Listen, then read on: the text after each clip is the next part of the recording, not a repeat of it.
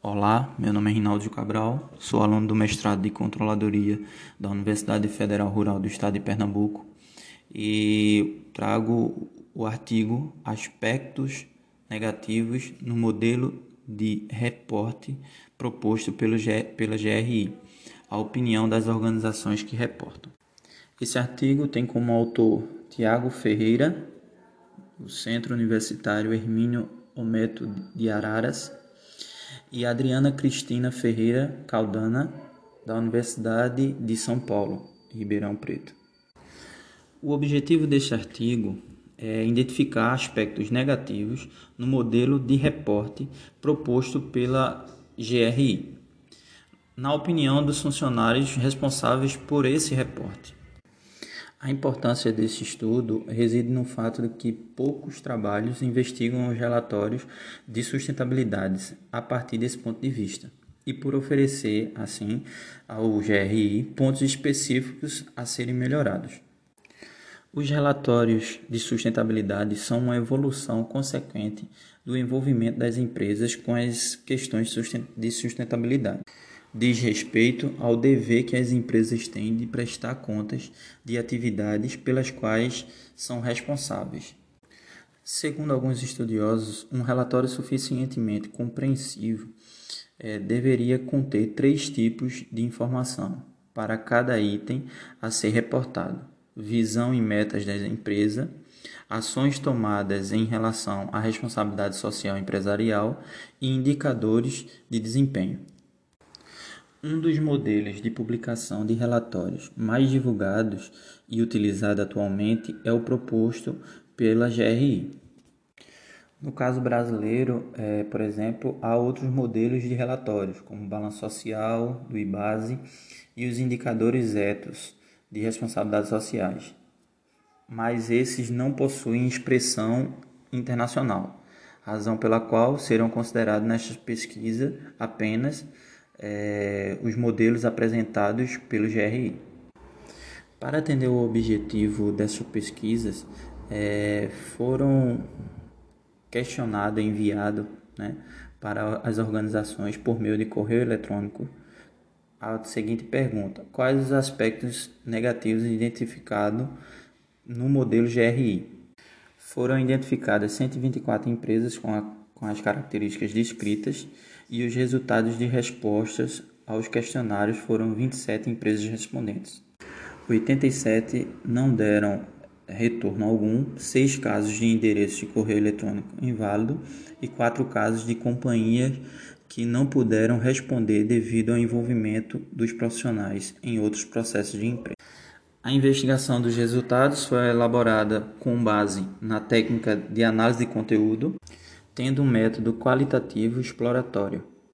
Dado o objetivo de avaliar as opiniões da empresa, preferiu-se estabelecer o quadro de análise com as categorias apenas durante a análise material. Os resultados. Por meio dos temas identificados nas respostas das empresas, foram elaboradas oito categorias que representam pontos negativos na visão das organizações. A primeira categoria é vista como foco em grandes empresas.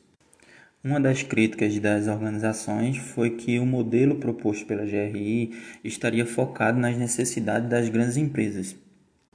Entre, ela, entre elas estava a expressão, expressões falta de modelo para pequenas e médias empresas e foco em grandes organizações.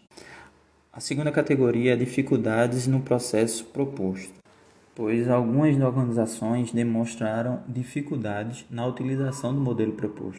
Na terceira categoria, é, foi citada e classificada como dificuldades internas. Os temas identificados foram falta de tempo do pessoal interno para fornecimento das informações, custo elevado, dificuldades de confiabilidade nos dados levantados e desgaste no levantamento dos dados. A quarta categoria é o modelo do relatório final. Diversas empresas mostraram-se insatisfeitas com o resultado final do processo de reporte, o relatório. Temas extraídos das respostas, como dificuldade em produzir um documento claro e conciso, relatórios longos e documento muito técnico. A quinta categoria é a avaliação dos relatórios. Algumas empresas criticaram a classificação dos relatórios GRI em níveis de aplicação, que funciona de acordo com a quantidade de indicadores reportados.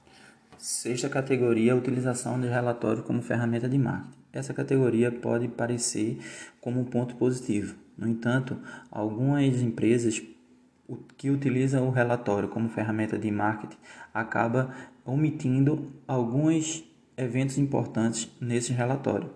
Sétima categoria: visão externa dos relatórios. As organizações respondentes também criticaram o fato de que nem todo relatório é confiável, já que as empresas podem declarar que estão de acordo com as diretrizes, mas não houve uma conferência externa do que foi publicado, havendo nesse sentido uma falta de credibilidade das empresas. A oitava e última categoria são os indicadores. Apesar de os indicadores propostos pelo GRI se destacarem como pontos positivos na categoria, guia proposto para a elaboração do relatório, receberam algumas críticas. Um dos aspectos levantados foram indicadores repetitivos, que pode gerar conflitos e fazer com que oportunidades de melhoria sejam perdidas. Também foi levantado o aspecto indicadores não específicos para o setor, além de outras críticas como quantidade de indicadores, alguns indicadores pouco relevantes para o core da empresa e medidas utilizadas dos indicadores não são usuais no Brasil. Portanto, como resultado, os respondentes consideraram que as empresas têm dificuldades em entender o modelo proposto pelo GRI, o qual foi considerado complexo, ambíguo e flexível demais o que dificulta a padronização e a comparação entre os relatórios. Esse fato tem implicação para o GRI, que poderia propor uma metodologia mais simples e menos flexível.